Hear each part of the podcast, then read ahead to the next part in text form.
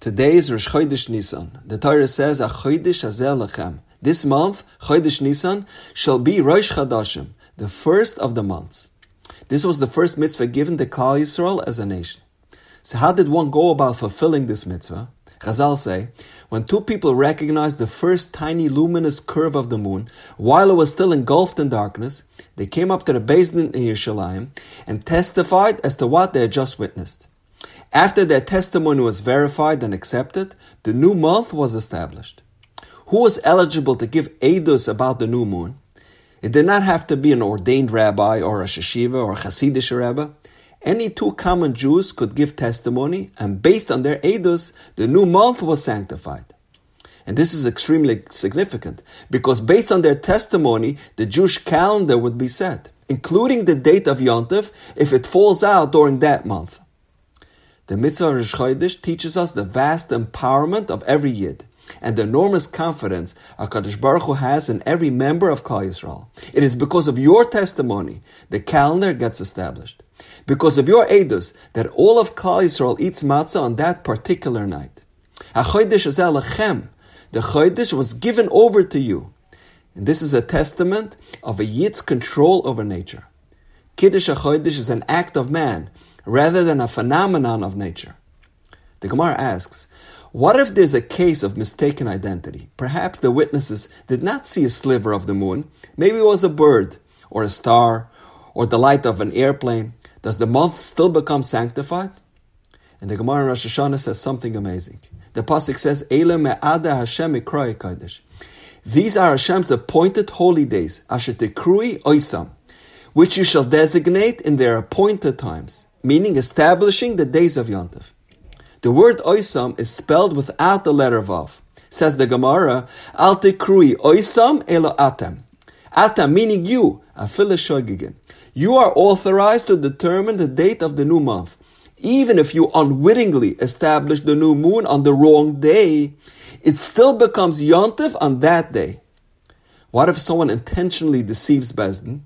If the Sanhedrin was intentionally misled by false witnesses, Says the Gemara, Atem afili mazidin. Hashem says, it doesn't matter whether you have proclaimed the Chodesh at their proper time or the improper time. In all cases, once the Sanhedrin establishes the day as the new Chodesh, it is sanctified and Hashem gives his consent. Even if that means that Rosh Chodesh is technically inaccurate, the calendar remains as is with all of its observances. Even if it means that Jews will eat chametz on days that scientifically should have been Pesach. Even if it means that we will eat on a day that is technically Yom Kippur. Hashem changes the day to the one we decide it should be because he takes into account humanity's errors and flaws and makes them holy. So even if the day is theoretically wrong, Hashem makes it right.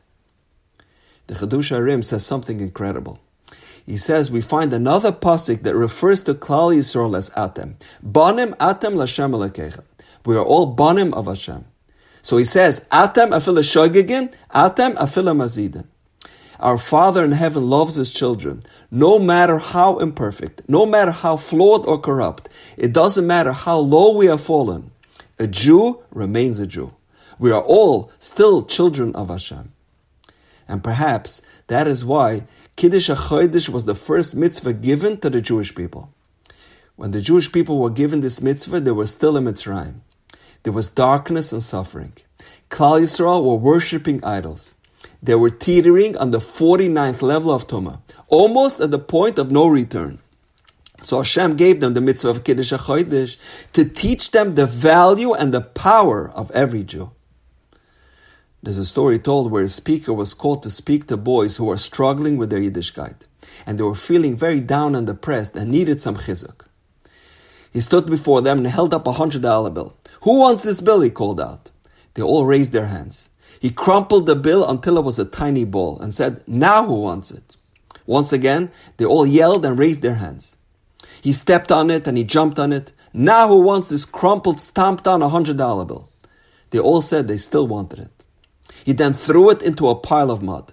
And he asked them, Do you still want this filthy, crumpled up $100 bill? And they all said yes. So he asked them, If it's so muddy and disgusting, why do you still want it? And they said, $100 remains $100, no matter what you do with it. We can straighten it out, we can wash it off, and we still have $100. And the speaker told them, this same concept is with the Yid's neshama. Even if it is crumpled up and covered in mud and trampled on, you can wash it off and straighten it out, and it remains a holy, special neshama. And that is the message of Rosh Chodesh. The significance of every Jew. No matter how low a Yid has fallen, we are all still Banim Atem Lashem. Hashem cherishes every one of his children. And now, we know. Have a wonderful Shabbos.